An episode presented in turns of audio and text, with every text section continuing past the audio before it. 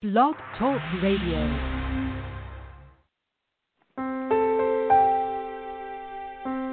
Are you ready to awaken to the truth of your soul?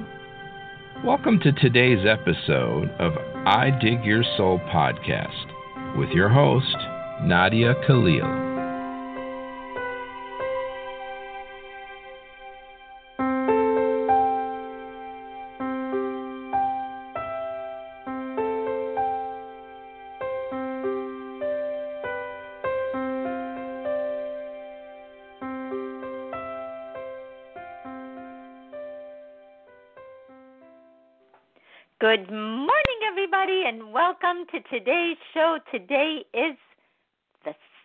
17th of July. It is 717.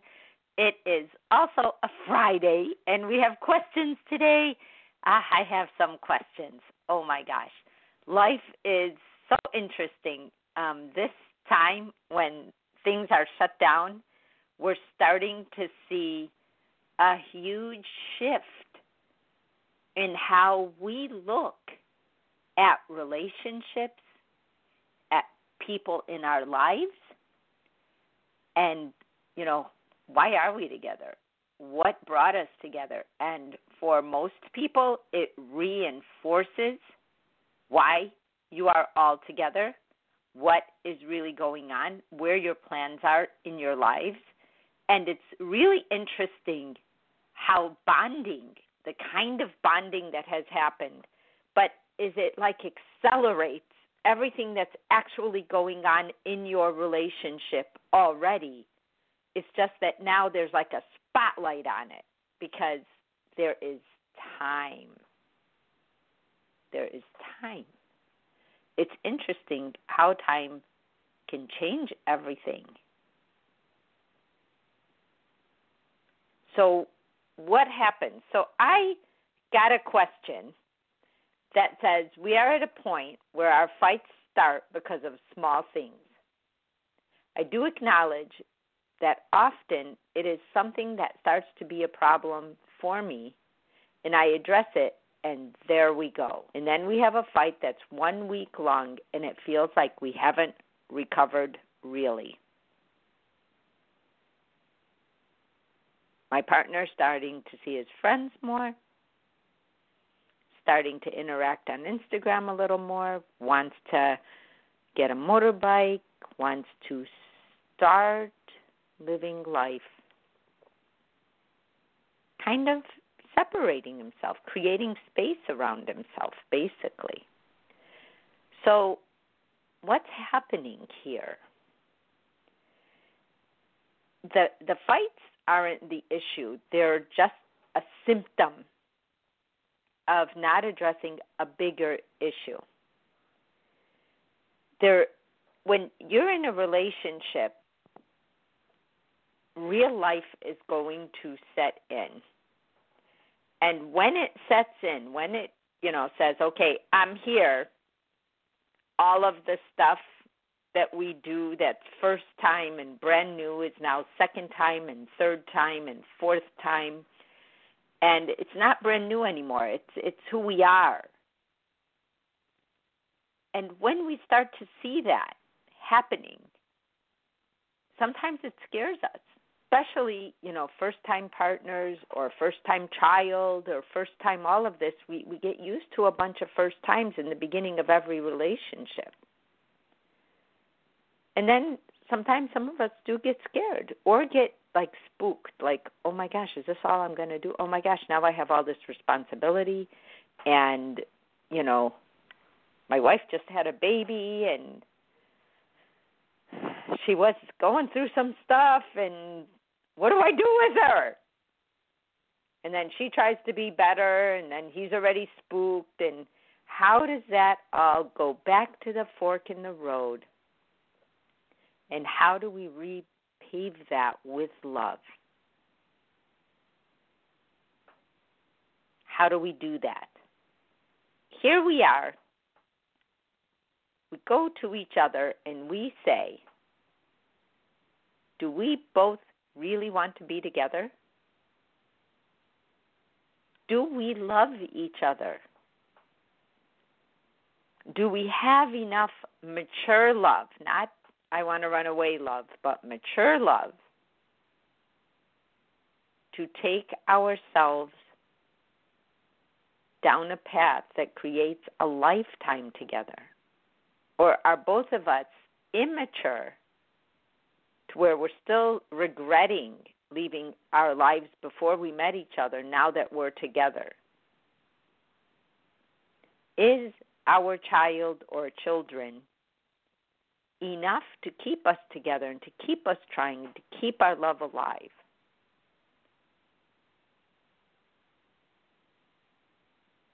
These questions are not easy questions to ask, but when we're fighting over little things, it's because we're not asking them. They're too scary to ask. The depth that you need for that relationship to carry itself through day to day activities is what's trying to establish itself right now. And it is scary.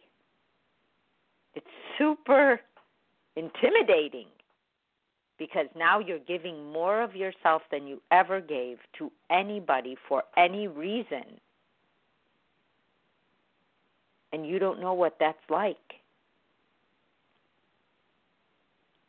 And because we don't know what it's like and we don't know how it feels to feel that intimately secure with another person, it brings about anxiety. It starts looking like one or both are running away. And I would suggest in all of this, two of you, you know, really talk about because it is confusing. I know you say you feel confused is that you have to ask each other, hey, why are we here? I know there was a reason why we met, and we both brought these children, child, into this world. And I know we're both doing our best, but our best right now is just being scared.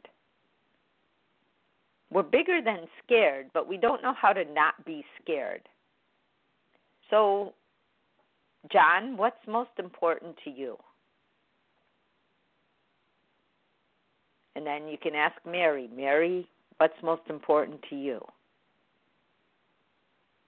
Do we love each other? Would we miss each other if we were not in each other's lives? Would it bother us to see one or the other with another person? what's really bothering us now? Is it really that you didn't take the trash out? Or is it because we're scared of who we've become? We've become those old people we used to look at and say, wow, I, I, I don't want to be like that. And then you find out once you have a child that you are that person. But it's the circle of life and the cycle of life and sometimes while we're on that cycle and we don't recognize who we are, it does feel scary and it does feel confusing and it does feel off putting and it does feel like you're not attractive to each other anymore. It does feel like you're not desirable anymore. And you can't make yourself desirable. It's like, you know, you can't try to be sexy. True sexy is just being yourself I've spoken to many men who have said she's the most beautiful with her hair up and her sweats on and she's doing the dishes because that's when I feel like I know who she really, really is. And she looks the most beautiful at that time. Or when you're just doing things around the house or you're running out to the grocery store because that ease, that comfort, that confidence is really what's beautiful and what becomes ultimately the most sexy to each other, even. It's an, an internal calmness that's the most attractive to anybody. People are attracted to other people that are calm. When somebody wants to upset your calm, upset your happiness, or try to get you to feel something by what they're wearing or what they're doing, that usually isn't the way. Because that's it's not population, but it's lack of confidence to try to get someone. You can't make someone like or love you. But when you're already in a relationship and you're already living under the same roof and you already have produced children, there is love there. And that love needs to be paid attention to by both of you truly talking about it. It is the scariest thing in the world to talk about it. Because sometimes we don't want the answer. What if the other one says, Hey, I love you, but I'm not in love with you? Then what are you going to do? But wouldn't you rather know the truth? Or what if they tell you, I love you more than I've loved anybody? I just don't know who I am when I love someone like this. So instead of paying attention to it, I'm taking off. But I don't really want to. The way to be desirable is your question how can I be? The way to be that person is to be yourself to not be scared of the outcome.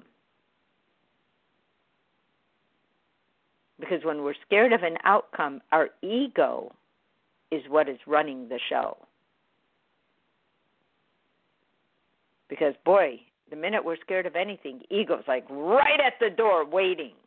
And that's why the confusion you feel is so evident. And when you're carrying that energy, the other person can feel that. You don't have to say it. Things go like in this weird radio silent place, you know, like just like me when I'm not on the air, but I I'm talking.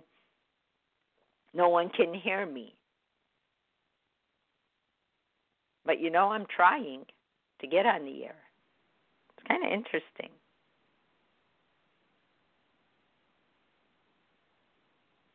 Asking the hard questions, the questions that you don't think you can handle the answer for, are the questions that the two of you need to be asking each other. You say, How can I, what can I do to feel beautiful and strong on the inside?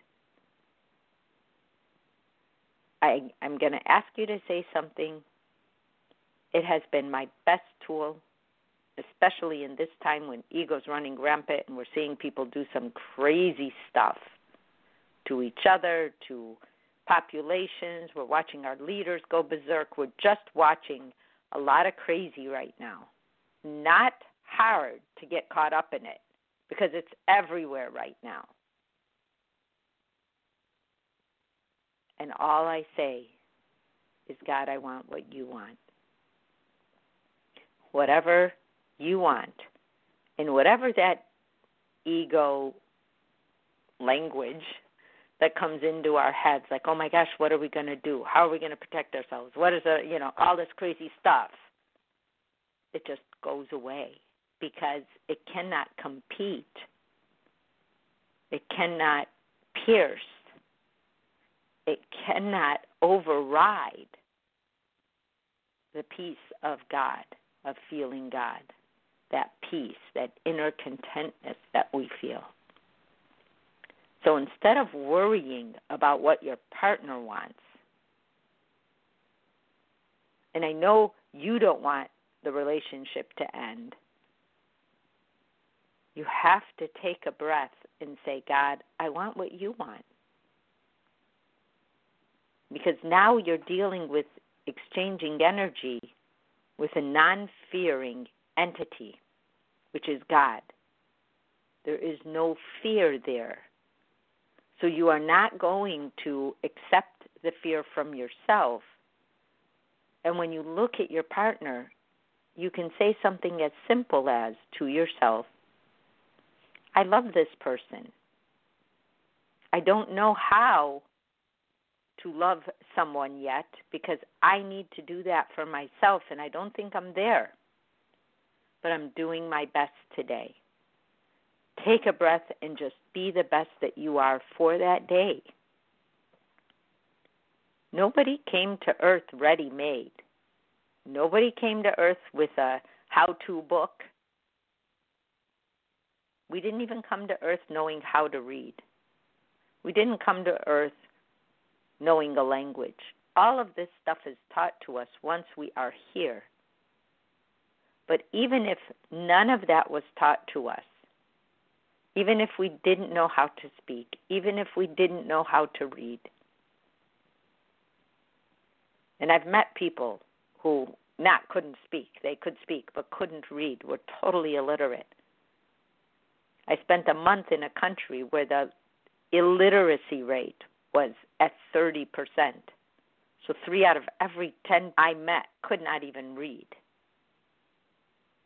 Everything they learned was by doing. And if I didn't know that they couldn't read or write, I would not have known. And I, I just wouldn't have known. They may not know details of a lot of things, but they they knew how to do a lot of things very well and they understood life because they were forced to be observers because that's how they learned. And when that tool isn't used as much it feels like it's like okay now i'm going to observe. But just start with over and over again in your heart quietly in your thoughts when you feel that feeling like you're going down the wrong road or you don't know how to do something and say, God, I want what you want. God, I want what you want. And write me back and let me know how that works for you.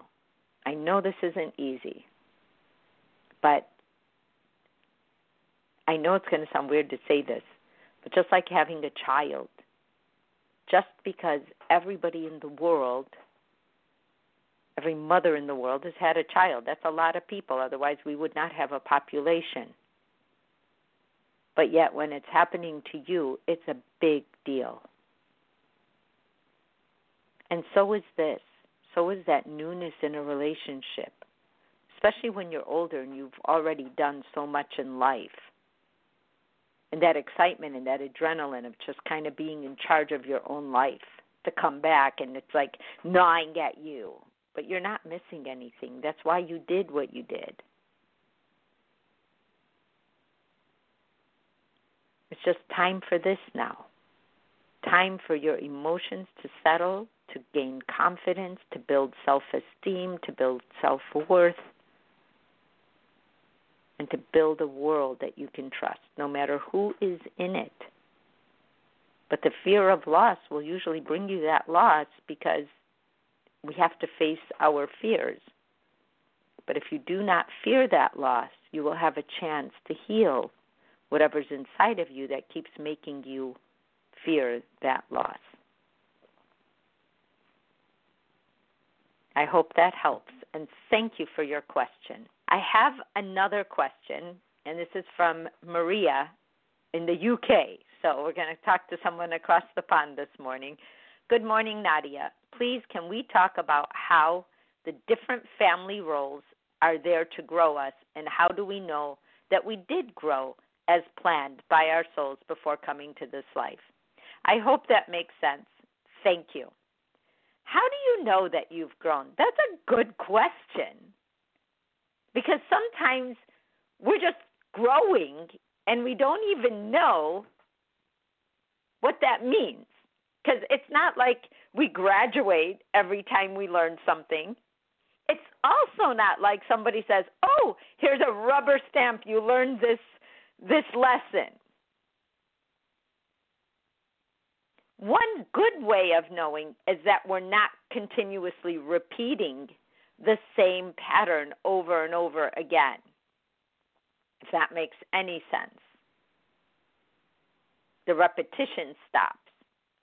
Oh, I don't want to do that anymore. I already know the outcome. Oh, lesson learned. I don't want to do that anymore because I also know that outcome. Lesson learned. Otherwise, we actually don't. Unless we're constantly thinking about it. Our different family roles have a huge play in our lives. I, I did a paper once when I was studying child development, trying to learn about autism, but in it, the classes I had to take were fascinating, and one of them was about birth order. You know, where were you born? Were you the first child? Were you the second child? Were you the third child? On and on. And, you know, we had six children, and I was the second but the oldest girl. I don't even know what that meant prior to this class. But either way, I always assumed that because we were all in the same family, that we were all alike. I did not realize until years after I left before I could accept differences between myself and my siblings. I didn't know why. So, the first thing I found out that I think is fascinating as everything is that every single child in a family is born to a different family. So, a firstborn has all the attention of the parents. The parents didn't really know yet, they have no experience, kind of like what we were talking about with this couple earlier. They're still trying to figure themselves out. In the meantime, this baby's growing along and born and doing its thing. And this child will have more pictures than any other kids because, well, back in the day, now with cell phones, everybody has pictures of everything, but times, usually when all of us were born. And then you have a second child. Now, that second child is born to a sibling, where the first child didn't have one and now has to adjust. They're two different adjustments. One is born and just knows the family as it is, knows that there's two parents and a baby. And they get their share of the attention because their needs need to be met. They need to be fed, changed. How all that happens will dictate how this child kind of navigates through life. But they're already used to a crowd. They're already used to another child. While they're growing up, they will have another child who's playing with them and pushing them and, and, and doing stuff with them. But the first one didn't have those challenges. First, children tend to have leadership qualities because they're paving the way. They don't know it yet, but that's what they're doing. The second child walks into a situation that's already paved. Now you say, let's have a third child. The third child is born into a crowd. There's already two children. They have to navigate between this personality and that personality and the personality of the parents. The parents go from oogling and googling the child to being managers of these three children. You learn to be one of the crowd. You learn that if you just go along, you'll be fine. You learn how to please this person, get them off your back, please that person, enjoy them, please this parent, please that parent, please them all. That's why third, fourth, fifth children, unless they're the baby of the family, are extremely flexible because they learn to be flexible. So birth order is huge. You could there's so many books written on it. It's fascinating because wherever you land in there, you know, if you're a first, second, or third child, it's fascinating to read because every child is born into a different family. And it explained to me a lot of reasons why my siblings and I were as different as we are. I was shocked by it initially because I'm like, how did they get that out of that? Well, their point of view was different. That's why. They were completely justified. They completely understood the same family that I grew up with differently because they were looking at me as one of the brothers and sisters. I was looking at them as one of the brothers and sisters. But my view was I was the oldest girl, so I looked at every all my sisters as younger than I was. But if I were the second born, I would have had two younger and one older. How do I navigate in there? That sister is actually the quietest of all of us till this day. The baby one wanted to have a big family of her own because she was born into a big family. She was the second to the last. So she had four siblings ahead of her and one behind her. Baby, who had such a big family, decided he decided they're not going to have children at all. He had way too much intrusion into his life. Really think about that. Then there's another aspect to it. If a child was born first and the parent or parents, because if there was no separation in between that, had another child, a brother or sister to this child, five years or more after. So that would mean the firstborn was five years old or older when the child was born, the second child. The second child will also take on the characteristics of a firstborn because that five years is enough of a separation and the interests are varied far enough away that there isn't a competitive nature or a negotiating nature to the younger child's relationship with the family. It's like they're all Googling over this new child. They're all, and that child is paving its way amongst three people instead of two.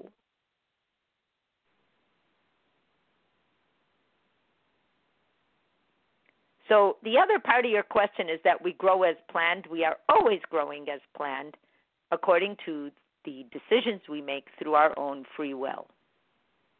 And we're doing it right now. You sitting here as planned. Because you planned to sit here. You planned to hear this. You planned to ask the question. It's been going on in your mind. We're constantly growing souls, and as long as we are growing, in whatever way we are growing, we are growing according to plan. We don't come knowing everything, we come here to discover life. We are generally, generally, for the most part, positive by nature. That's why the negative stuff throws us off. And on that note, I will see you guys Monday morning. I love you so much. Have a great and safe weekend. Bye bye. You have been listening to today's daily dose of the I Dig Your Soul podcast. To learn more, visit www.nadiakhalil.com.